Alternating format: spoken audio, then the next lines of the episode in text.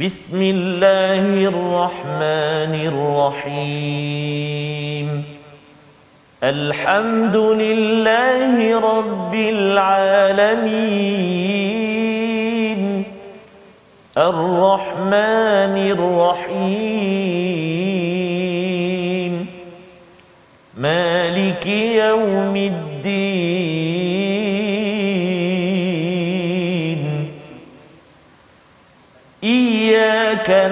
نعبد وإياك نستعين. اهدنا الصراط المستقيم. صراط الذين أنعمت عليهم غير المغضوب عليهم ولا الضالين.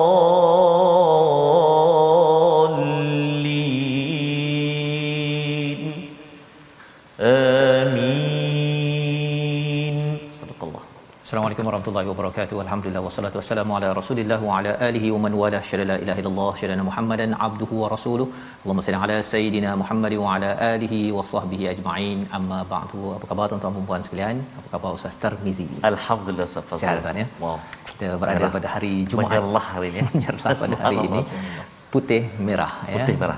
dan semangat ini hari Jumaat ini untuk Ya. kita teruskan dalam My Quran Time baca faham amal untuk kita memulakan surah baru Ustaz. Subhanallah. surah baru yang pastinya ia adalah satu surah yang menceritakan sambungan kepada teguran-teguran kepada orang-orang Kristian dan juga fahaman materialism yang sudah pun kita sentuh semalam dalam surah Al-Kahfi halaman yang terakhir dan hari ini pada hari Jumaat kita memulakan surah Maryam. Surah yang ke-19 surah Makkiyah iaitu surah yang mempunyai 98 ayat. Jika kita lihat kronologinya ataupun susunannya kita ada surah al-Isra banyak bercakap tentang orang Yahudi maghdubi alaihim. Surah al-Kahfi banyak bercerita tentang teguran kepada orang-orang Kristian iaitu waladdallin surah Maryam berkaitan dengan teguran kepada orang Kristian waladdallin dan nanti kita akan pergi kepada surah Taha iaitu teguran kepada siapa kepada orang Yahudi A B B A lebih kurang begitu Ustaz ya. ya. Jadi bagaimana Allah nak memastikan kita bila kita baca Fatihah pada setiap hari bila cakap saja ghairil maghdubi alaihim kita ingat surah Al-Isra dan juga surah Taha. Dan di tengah-tengahnya itu ada surah ke-18 19 waladdallin jangan jadi orang yang disesatkan seperti orang Kristian yang mereka berfahaman dengan materialism mereka memfizikalkan spiritual ya keimanan sehingga menyamakan Isa sebagai anak anak Tuhan naudzubillahi min zalik. Jadi mari sama-sama kita mulakan sesi kita pada hari ini dengan doa ringkas kita subhanakala ilmalana illa ma 'allamtana innaka antal alimul hakim rabbi zidni ilma. Kita perhatikan apakah sinopsis ringkasan bagi permulaan surah Maryam. Iaitu daripada ayat yang pertama hingga ayat yang ke-11 kita akan bersama. Ha, ya daripada ayat 1 hingga 11 ini bersama dengan Nabi Zakaria dahulu bagaimana doa beliau diangkat doa beliau dirakam oleh Allah Subhanahu Wa Taala sebagai panduan kepada kita yang memohon anak dan berita gembira untuknya bahawa dia ataupun beliau dikurniakan anak bernama Yahya alaihissalam. 11 ayat satu muka surat yang diakhiri dengan mad iwad Ustaz ya. Betul Ustaz. Iwad iwad iwad tetapi nanti dalam surah ini ada pula bahagian yang man arid lil sukun. Oh. Sekejap saja. Sekejap betul masuk balik mad iwad. Subhanallah. Apa tadabburnya kita baca dululah Ustaz ya. Kita baca dulu pada kali ini pada ayat 1 hingga 7 terlebih dahulu dipimpin Ustaz Tarmizi. Baik, terima kasih kepada Ustaz Fazlul. Bismillahirrahmanirrahim. Assalamualaikum warahmatullahi wabarakatuh. Alhamdulillah. Wassalatu wassalamu ala Rasulillah wa ala alihi wa sahbihi wa man walah wa ba'da. Salam penghulu segala hari buat ayahanda dan bonda, tuan-tuan dan puan-puan, muslimin dan muslimat, sahabat-sahabat Al-Quran yang dikasihi oleh Allah Subhanahu wa taala sekalian. Alhamdulillah menjengah kita hari ini surah yang ke-19 surah Maryam uh, mengandungi 98 ayat Ustaz Fazrul. Ya. Lebih kurang kalau saya sepita selalu tadi ada tujuh ayat sahaja yang akhir ayat itu dengan mad arid lis sukun. Betul. Selebihnya uh, 91 ayat lagi mad iwad. Mm-hmm. Wah, menarik ha. Ada rahsia di situ. rahsianya subhanallah subhanallah ha. jadi insyaallah uh, kita bersyukur pada Allah Subhanahu Wa Taala Allah pilih kita wah hari ini kita nak menelusuri pula uh, surah Maryam pasti dan pasti ada perkara hebat perkara menarik yang kita nak belajar menerusi surah Maryam surah yang diberi uh, dengan uh, nama uh. uh-huh. surah ini diberi satu-satunya. Sal- nama wanita Allah. yang diabadikan dalam al-Quran. Allahu akbar. Jadi kita sebut Maryam tu dia tebal sikit uh-huh. uh, ra sukun sebelum dia berada atas. Yeah. ma Maryam. Maryam. Ha Maryam. Maryam. Oh bunyi Arab pula panggil kawan oh, kita. yeah. belajarlah kita Belajar. sikit-sikit jadi bila kita baca tu ra yang sukun sebelum dia berada atas jadi dia bunyi tebal sikit. Kan? Okey baik jadi insya-Allah kalau sudah bersedia sahabat-sahabat Al-Quran jemput untuk terus sebarkan pengajian kita pada hari ini. Tag kawan-kawan kita doa kawan-kawan kita. Alangkah beruntungnya kalau nama-nama kita disebut ha, didoakan dalam majlis al-Quran ini pertemuan kita dalam uh, al-Quran ini insya-Allah taala. Kita mula baca dulu ayat pertama sehingga ayat yang ketujuh halaman 305 mudah-mudahan barakah hari penghulu segala hari Jumaat ini bertambah-tambah dalam kehidupan kita. Amin ya rabbal alamin. Kita mula dengan bacaan murattal bayati insyaallah. A'udzu billahi minasyaitonir rajim sebelum bismillah sah oh, maaf ya. Sebelum bismillah kita jumpa ni ayat yang pertama ni. Mm-hmm. ha, payah nak baca ni. Macam mana ni? Kahayai. Ha, ha, ada yang baca kahayas ha, kahayas dia kata ya Allah. Ha, kan terkejut penemu duga tu. Ha, kan? Ha, jadi ini yang kita telah belajar sebelum ini uh, mat lazim harfi muthaqqal. Ha, mat lazim harfi muthaqqal. Sebab dia huruf-huruf huruf-huruf kan? Banyak dia huruf-huruf huruf jadi kalau kita tengok kat situ kaf kita baca enam harakat. Ha dua harakat. Ya dua harakat. Ain enam harakat. Lepas tu ada dengung. Kan? Ain tu ain ya nun nak masuk dengan sad. Dia ada ikhfa kat situ dua harakat. Jadi banyak harakat kat situ. 6 campur 6 campur 6 dah 18 18 campur 2 2 2 2 ada dengung ha. jadi 22 lebih kurang dalam 22 harakat. Mari kita cuba. 22 ha. eh? Bersedia. Bismillah. Bersedia untuk kita baca permulaan ayat 1 hingga ayat yang ke-7 sekali lagi ya. A'udzu billahi minasyaitonir rajim بسم الله الرحمن الرحيم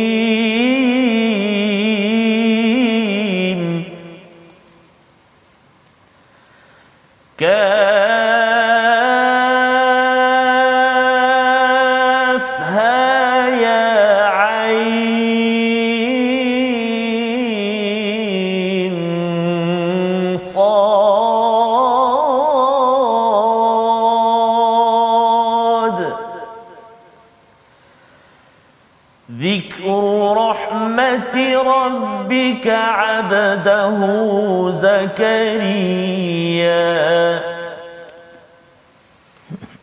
إذ نادى ربه نداء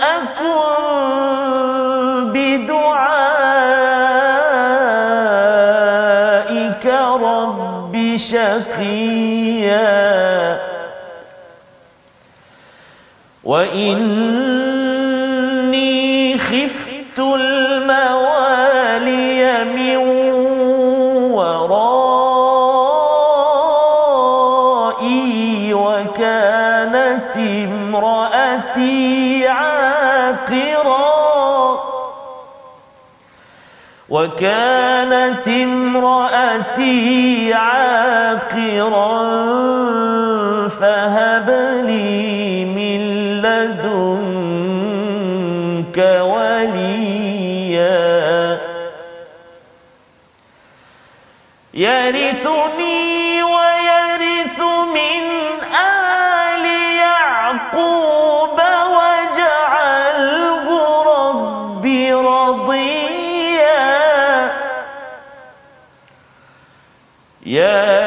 زكريا. إنا نبشرك بغلام اسمه يحيى. إنا نبشرك بغلام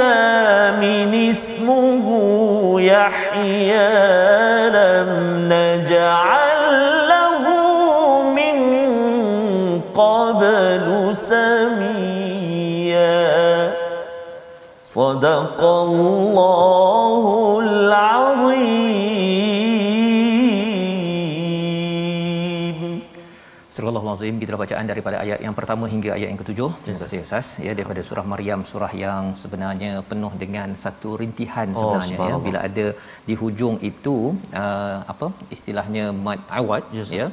Sebenarnya adalah satu rintihan dalam masa yang sama juga adalah satu uh, penerangan Ya. ya kepada perjuangan uh, menerangkan tentang uh, hujah kepada orang-orang yang menyatakan bahawa Isa itu adalah anak kepada Allah Subhanahu Wa Taala. Jadi orang-orang Kristian bila mendengar pada surah Maryam satu of uh, pastinya Ustaz ya bila cakap tentang Maryam ni mereka panggil Mary, ya. Mary. Itu kalau dekat US lah Ya. kan dekat sini pun dekat Indonesia pun panggil Maryam juga ya.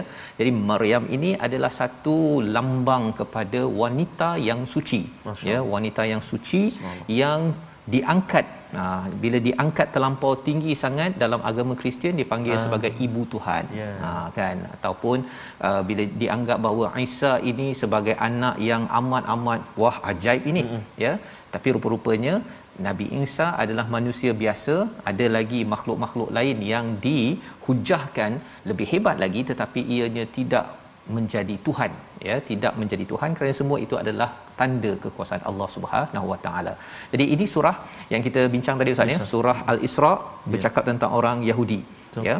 Uh, untuk kita ambil pelajaran juga hmm. ya agar kita jangan terjerumus kepada lembah orang-orang Yahudi yang dimurkai Allah. Hmm. Surah Al-Kahfi untuk mengingatkan kita jangan terlibat dengan cabaran dunia hmm. yang membawa pada materialism Ya. ya. Apa maksud materialism ini? Materialistik iaitu kita mengutamakan dunia berbanding akhirat dan itulah yang dibuat oleh orang-orang Kristian apabila mereka membawa fahaman ini ke dalam agama sehingga kan segala-galanya itu adalah berteraskan kepada material ya bahawa dunia ini adalah segala-galanya hmm. sampai konsep Tuhan pun di dunia kan ha, bahawa ada Isa ya sebagai wakil Tuhan anak Tuhan untuk menyelamatkan manusia. Jadi dia nak memfizikalkan nak jadikan semua benda mesti nampak boleh pegang kan. Ha, jadi itu yang kita kita tahu bahawa itu tidak berlaku segala-galanya. Jadi dalam surah ini Allah mulakan dengan huruf muqattaah kaf ha ya ain sad sebagaimana kita pernah bincang dalam surah al-baqarah surah ali imran bahawa huruf muqattaah ini kalau Imam Fakhruddin Ar-Razi menyatakan bahawa ini adalah huruf potong yang menyebabkan kita rasa rendah diri. Allah. ya saya tak tahu apa-apa. Saya perlu masuk ke surah ini dengan rasa rendah diri walaupun dah habis 110 ayat daripada surah al-kahfi. Saya tak tahu apa-apa ya Allah engkau yang maha tahu. Engkau yang maha tahu. Jadi apakah tanda ataupun berita apabila seseorang itu ada sikap begitu? Zikru rahmati rabbika abdahu zakaria. Surah al-isra awalnya ada abd dalam surah al-kahfi ada perkataan abd. Awal surah maryam ayat yang kedua ada abd juga. Maksudnya, ya. Maksudnya taraf seorang manusia itu amat tinggi di sisi Tuhan apabila dia menjadi hamba malah malah bila menjadi hamba merendah diri Allah ingat kepada hamba tersebut. Allah. dengan istilah zikru ya. Ingatlah penjelasan tentang rahmat ya daripada Tuhanmu pada hambanya ya. Dan dijelaskan siapa hamba tersebut sebenarnya hamba itu boleh pada semua orang Betul. tapi kali ini kisahnya diberikan special iaitu Nabi Zakaria Zakaria. alaihi salam. Dan pada ayat yang ketiga Allah menjelaskan Nabi Zakaria buat apa? Ya sebagai seorang hamba. Kalau kita tertanya-tanya macam mana saya nak jadi seorang hamba uh, pada zaman ini? Contohnya pada ayat nombor 2 idnada rabbahu nidaan khafiya. Apabila beliau menyeru sebenarnya istilahnya doa ustaz ya. Tapi Allah guna perkataan nada nada ni asal maksudnya tuan-tuan ialah menyeru daripada jauh. Ya, ya macam menjerit lah kan. Oh macam tu kan. Itu nada. Tetapi di sini bila digunakan perkataan idnada rabbahu menyeru dengan suara. Sebenarnya nida ini dengan suara yang kuat tetapi Allah cakap khafiyah. Khafiyah.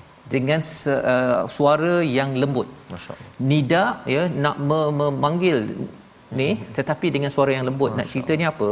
Dia ketika berdoa itu macam hati nak meletup ustaz. Allah ya bahawa ya Allah. Tapi tak bercakap pun Oh, ya. dia hanya lembut sahaja pada Allah. Jadi dia macam uh, berlawanan tetapi ianya adalah apa yang dibuat oleh Nabi Zakaria. Tahu bahawa sebenarnya hanya Allah yang boleh memberikan bantuan kepada beliau. Nak sangat tetapi tak payahlah menjerit pakai pakai mic beritahu satu dunia kan? Ataupun macam kalau dalam sinetron kadang-kadang Ustaz ya dia sampai orang sebelah sana boleh dengar kan? Apa yang dia dia uh, doakan. Dan dalam hal ini perbincangan ulama uh, mengapa perkataan khafiyah itu penting adab ketika kita berdoa agar jangan sampai Nabi Zakaria i- uh, ini diejek. Ya subhanallah. Bila orang cakap "Ah, ya Allah aku ni tak ada anak hmm. kan. Musuh-musuh akan cakap ha, tengok tak ada anak Tuhan sendiri pun tak bagi anak kan. Ha, jadi tidak mahu diejek. Maka itu antara kelebihan bila kita ber- berdoa dengan khafiyah. Maka uh, dalam ayat yang keempat ya ha, ayat keempat ini pengaduan daripada Nabi Zakaria. Qala rabbi inni ya wahai tuhanku sesungguhnya wahanal azm ya bahawa sudah lemah uh, tulang minni daripadaku. Mm-hmm. dia sebenarnya boleh cakap wahanal azmi ustaz kan? betul. tetapi di sini wah, wahanal azmu minni lemah tulang daripadaku. Dia macam terasing tulang dengan diri dia. Disebabkan apa? Pasal dah terlampau sakit ustaz. Oh dia dah macam kan? Dah lemah sangat ni kan? Tulang ini washta'ala ar-ra'su shayba iaitu telah menyebar. Washta'ala ni macam uh, kayu api yang terbakar kan ya. ataupun kalau kita melihat kepada istilahnya uh, kalau ap, ka, apa kayu api itu membara uh, dia berterang cahaya dan akhirnya bila dah habis kayu api tersebut dia jadi debu. Ya jadi di atas kepalanya ini diterangi dengan dengan syaiba syaiba ini adalah uban, yang dah jadi debu lah ya. warna putih. Ya warna putih. Walam akum biduaika rabbi syaqiya dan tidaklah aku ini pernah berdoa uh, yang uh, tidak aku pernah kecewa pada doa pada Tuhanku. Subhanallah. Tiga perkara ini dalam ayat keempat ini adalah salah satu daripada istilahnya wasilah yang dinyatakan uh, di dalam uh, As-Sa'adi. Dia menyatakan ini wasilah cara kita berdoa Ustaz. Cakap benda yang kita lemah ya, kemudian kita perlahan ya? Perlahan tadi dan juga kita uh, menyatakan bahawa saya tidak pernah kecewa. Allah Positif kepada Allah, yakin bahawa Allah akan mengkabulkan doa doa kita. Jadi itu sebabnya kita nak tengok apa yang Nabi Zakaria doa. Kita lihat pada ayat nombor 5, kita baca sekali lagi. Terima kasih kepada Ustaz Fazrul subhanallah. Kita dah jumpa antaranya permulaan ini tiga kunci tadi. Uh, cara kita berinteraksi ataupun uh, permohonan sah Betul. pada Allah Subhanahu Wa Taala subhanallah dan kita nak lihat lagi uh, ayat yang kelima ini apa kata Allah Subhanahu Wa Taala jom kita baca sama-sama insyaallah أعوذ بالله من الشيطان الرجيم وإني خفت الموالي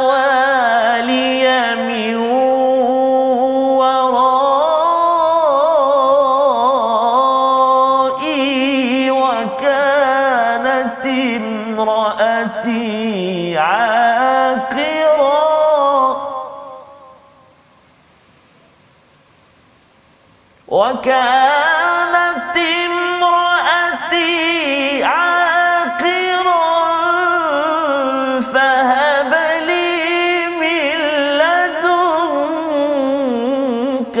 وليا. صدق الله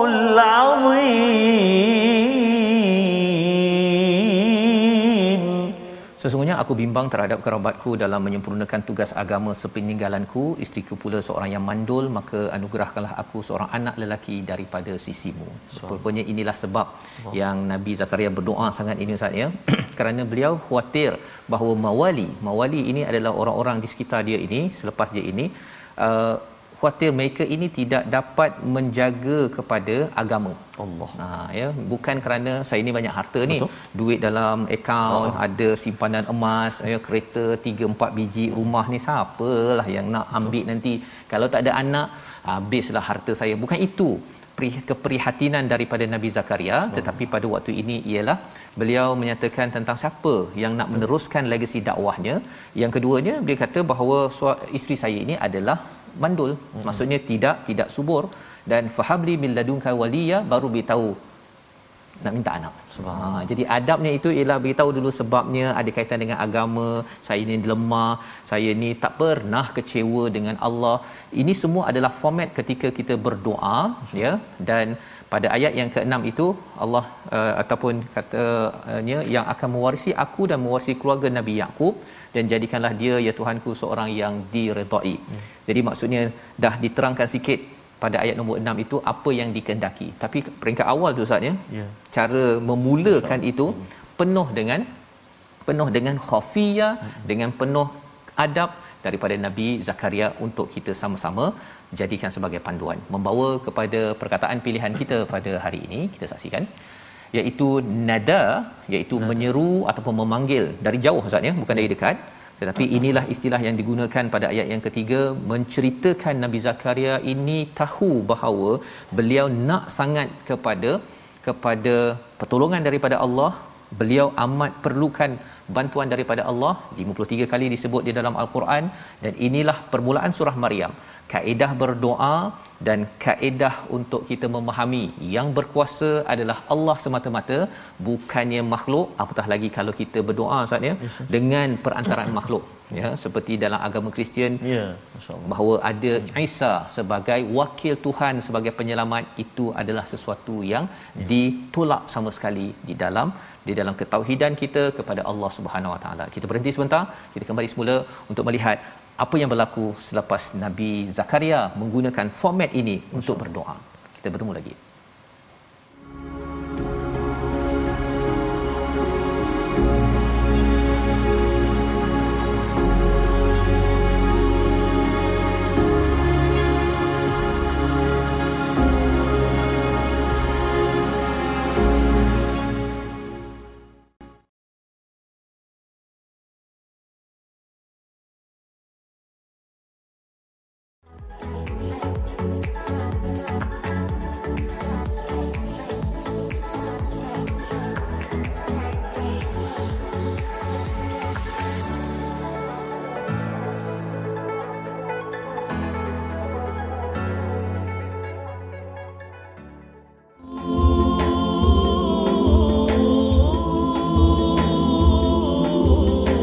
Ala sayyidina Muhammadin wa ala ali sayyidina Muhammad. Perbanyakkan ucapan salawat dan salam eh, ke atas junjungan besar kekasih kita baginda Nabi Muhammad sallallahu alaihi wa ala alihi wa sahbihi baraka wasallam yang bertungkus lumus dicerca dihina dipulau diseksa dihalau. Kerana apa? Kerana ingin menyampaikan al-Quran kepada kita semua. Allahu akbar. Maka mudah-mudahan duduknya kita seketika di tengah hari ini. Ustaz ya boleh je nak ke mana-mana tapi kita dah lock masa kita Bersama 12 Quran. sampai 1 cucu-cucu pun tak boleh tengok kartun. Ada yang makcik-makcik kongsikan dengan kita sana uh, 12 sampai 1 waktu atuk. Contoh Ah, kan? Ah, waktu nenek waktu atuk. Untuk bersama dengan al-Quranu kalamullah.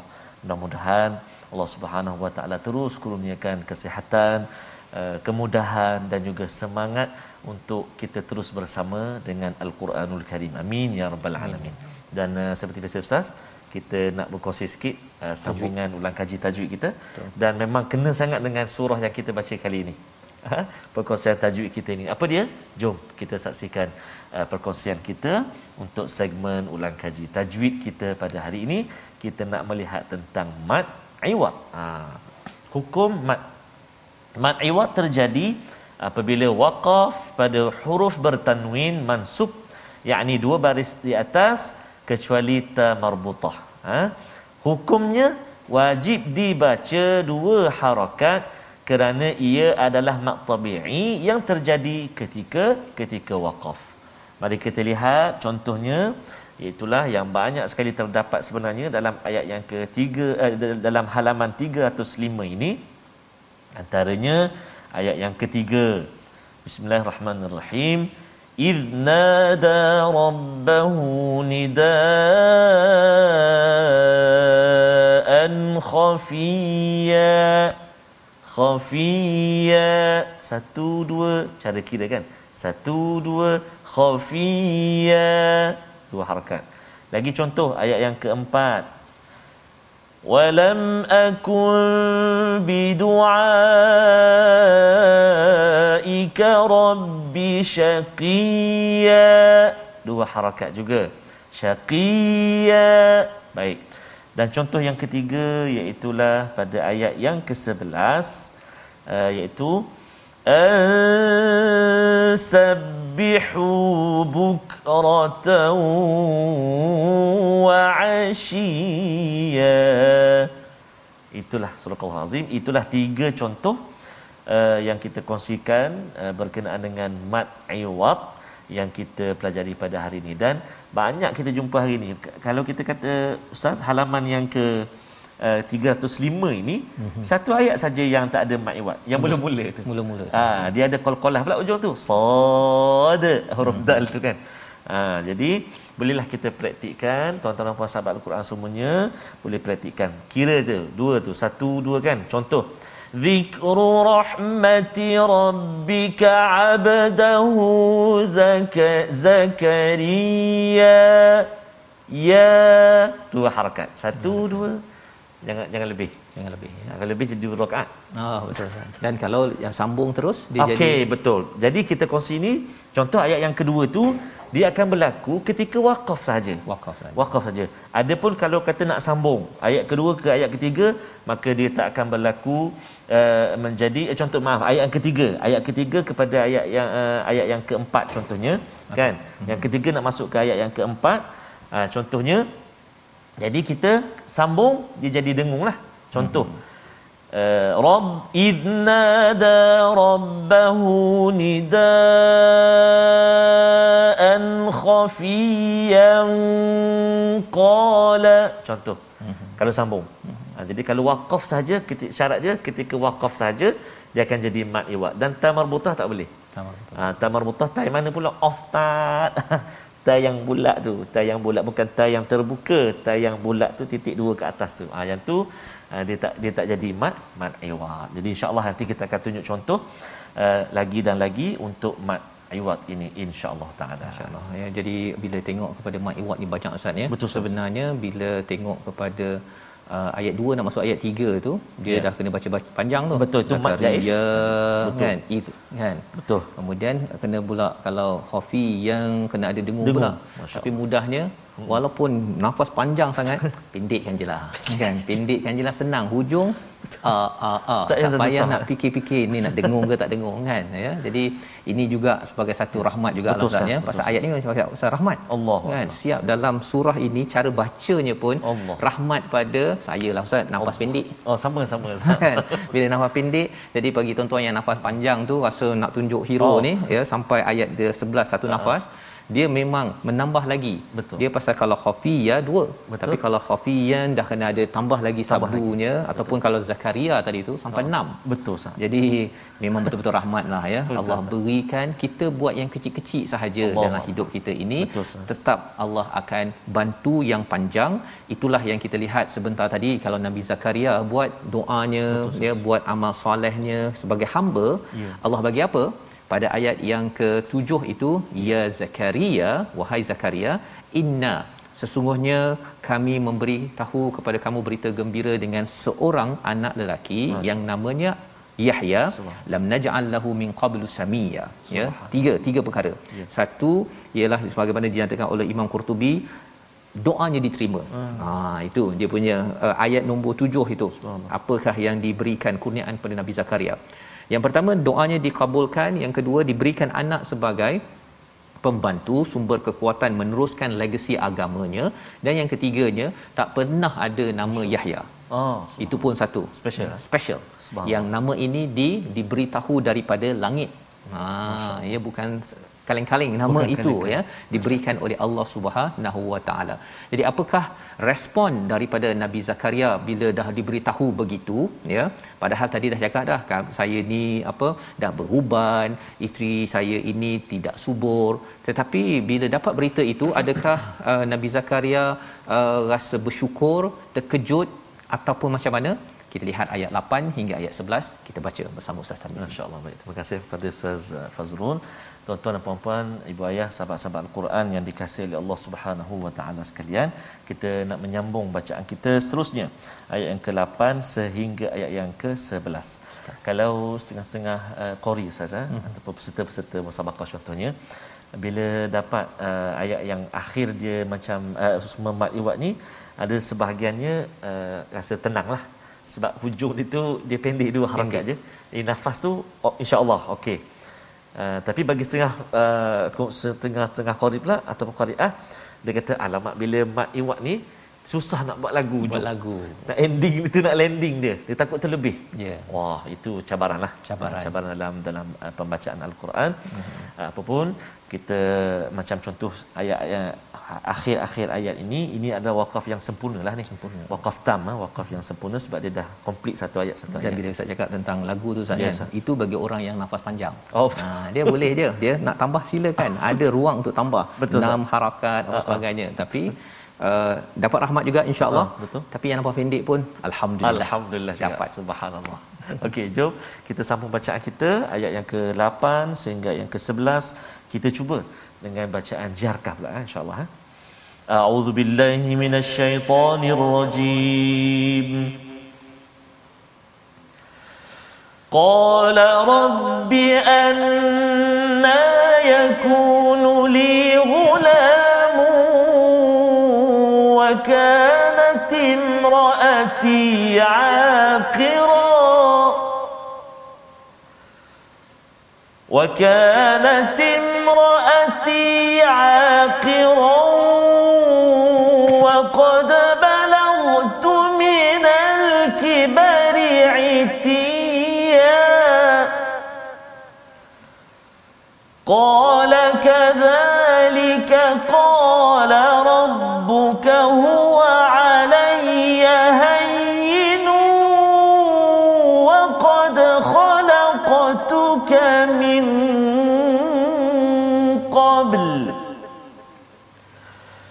وقد خلقتك من قبل ولم تك شيئا قال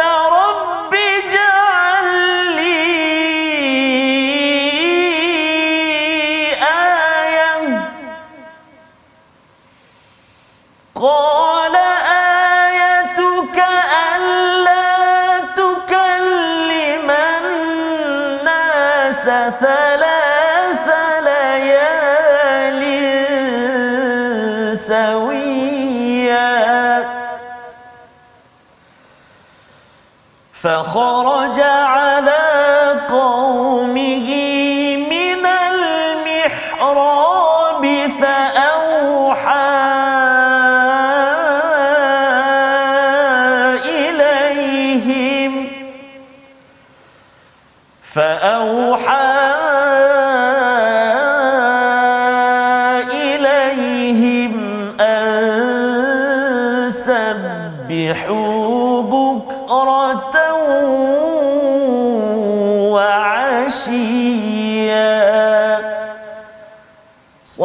sadaqallahul azim.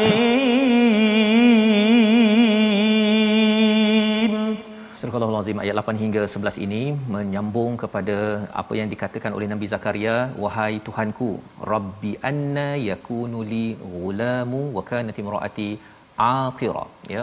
Nabi Zakaria membalas kepada berita yang disampaikan yang disampaikan oleh oleh siapa daripada Allah. Kalau di dalam surah Ali Imran kita tengok ustaz ya sebenarnya yang sampaikan ini adalah malaikat. Ya. Ya, malaikat memberitahu kepada Nabi Zakaria dan ketika dapat berita ini ya dapat berita ini sebenarnya datang daripada Allah ya melalui malaikat sebenarnya boleh je Nabi Zakaria bercakap dengan malaikat tersebut. Eh, boleh ke kan? Ha. tetapi kali ini Nabi Zakaria tidak bercakap dengan malaikat itu. Terus saja bercakap dengan Allah qala rabbi. Ha ya. Wahai tuhanku anna ya bagaimana boleh aku ini dapat anak? Kan padahal sebenarnya isteriku ini adalah mandul. Wa qad balautu mil minal kibari atiya. Dan aku ini pun dah tua yang melampau-lampau istilahnya. Betul. ya dah memang tua betul lah. Ya. katanya dah sampai 75 tahun. Ada yang kata dah 93 tahun tapi nak ceritanya lebih daripada 63 tahun lah Ustaz. Sepatutnya dah pergi dah yes. ya Allah bagi bonus. Dan pada waktu itu pula umur itu boleh dapat dapat anak.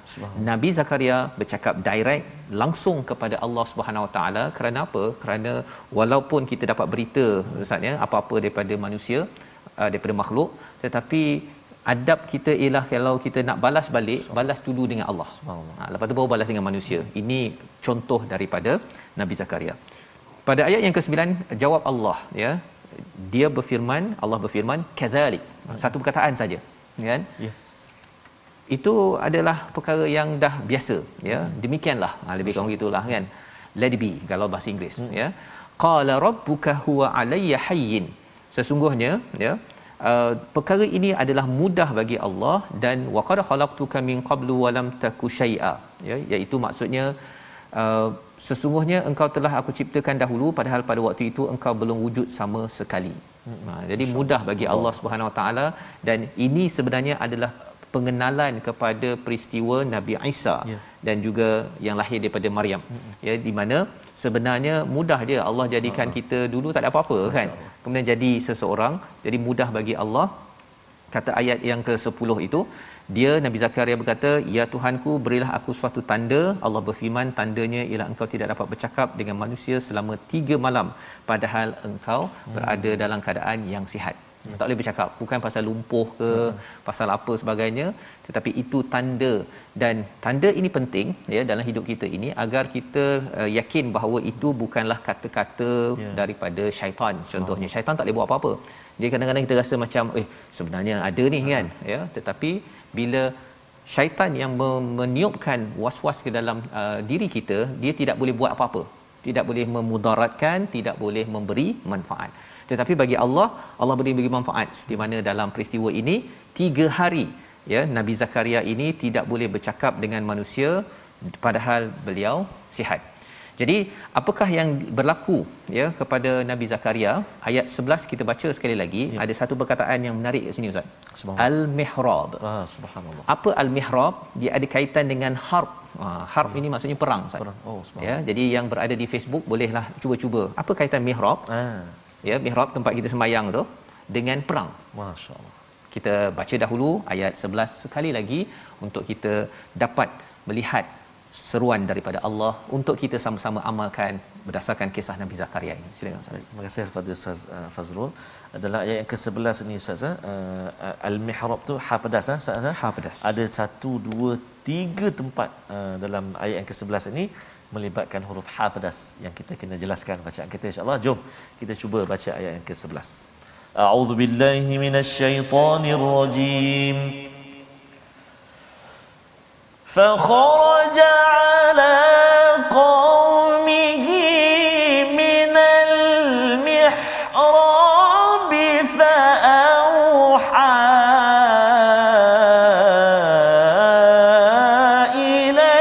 إليهم.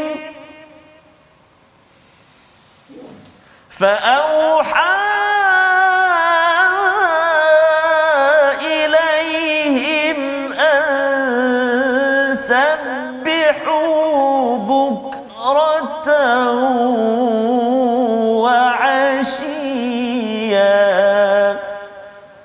صدق الله العظيم maka dia keluar daripada tempat sembahyang iaitu al-mihrab untuk mendapatkan kaumnya lalu dia memberikan isyarat kepada mereka bertasbihlah kamu pada waktu pagi dan ya. petang misalnya jadi di sini sebenarnya kalau kita kembali balik ayat nombor 10 itu uh, dinyatakan di sini beliau tidak dapat bercakap thalathalayal hmm. ya iaitu tiga malam, tiga malam. Ya, bukan tiga hari Ha-ha. Pasal sebenarnya mood uh, dalam uh, surah ini ya dia punya uh, suasana hmm. dia ialah banyak macam waktu gelap, ya, waktu yang tak terlalu terang Ustaz. Hmm. Macam contohnya nida al-khafiyah, biasa je kita berdoa, Betul. tapi biasanya doa yang senyap-senyap yang kita biasanya waktu malam betul. ya pada waktu malam. Dan di sini sebenarnya uh, bila bercakap tentang tiga malam ini termasuklah tadi dia keluar fa kharaja ala qaumihi minal mihrab. Apa kaitan al mihrab dengan harb? Sebentar tadi ya bila kita berdoa begini sebenarnya kita berdoa di mihrab kita sebenarnya sedang berperang ustaz. Ya ustaz. Berperang dengan siapa bila kita berdoa ini? Oh, berperang ustaz. dengan nafsu kita berperang dengan Betul. syaitan. Betul. Sebabnya mihrab tuan-tuan di rumah ataupun mihrab di masjid hmm. itu adalah tempat yang amat dimuliakan oleh Allah Subhanahu taala dan dia menjadi apa? Perisai. Subhanallah. Ya menjadi senjata sebenarnya. Senjata umat Islam adalah zikir di mihrab. Maksudnya makin banyak kita solat, baca Quran, tuan-tuan letakkan tempat kan satu ruang khas untuk kita tasbih, kita zikir pada Allah Subhanahu taala. Sebenarnya ini ditakuti oleh musuh pasal apa? Hmm. Pasal kita sedang mengingat kepada Allah yang akan memberi bantuan seperti mana Allah beri bantuan pada Nabi Zakaria. Ya. Ini yang amat berharga. Kalau ada yang kata, "Alah, duduk je ke?" Hmm. kan susahlah nak duduk. Memang susah ia seperti berada di berbatas, uh, perbatasan perang. Ya itu sebabnya kalau katakan dapat lepas solat maghrib itu kita duduk kat surau oh, saja Oh, zaman sekarang lagi mencabar. Mencabar. ya, pasal itu digelar sebagai sebagai ribau, ya, hmm. ya, sebagai berada di perbatasan perang. Hmm. Dan kalau kita dapat berada di situ, ya, maghrib isyak kita boleh duduk dekat masjid itu berzikir, baca Quran, dengar tazkirah dan sebagainya. Sekarang dah boleh dah Ustaz ya. Hmm. Itu sebenarnya adalah latihan penting hmm. yang menjemput kemenangan kepada umat umat Islam. Ya, pasal umat Islam sekarang ini dia kadang-kadang mungkin sibuk sangat. Ya, ya saya pun Ustaz ya. Ya, kadang-kadang tak sempat nak berzikir 33 tu, kan? Kita cuba sama-sama pada waktu pagi, pada waktu petang. Kesan daripada inilah ya menjadi tanda kehambaan Nabi Zakaria diberikan anaknya dan apakah yang berlaku kepada anak beliau Yahya yang diangkat oleh Allah kita akan ikuti lagi sambungannya pada pada hari Ahad nanti. Kita lihat dahulu kepada apakah resolusi halaman ini. Yang pertama ialah kita jadilah hamba yang baik. insya-Allah kita akan diingati Allah Subhanahu Wa Taala diberikan macam-macam kurniaan rahmat daripada Allah. Yang kedua selalu positif kepada Allah ketika kita berdoa dalam hidup kita seharian kerana Allah sentiasa asmaul husna ya bersama dengan nama yang positif kita bersangka baik berfikir baik kepada Allah. Dan yang ketiga, banyakkan berzikir dan hidupkan mihrab kerana ia perisai ampuh berhadapan dengan musuh yang sebenar-benarnya. Kita berdoa Ustaz. Terima kasih Ustaz.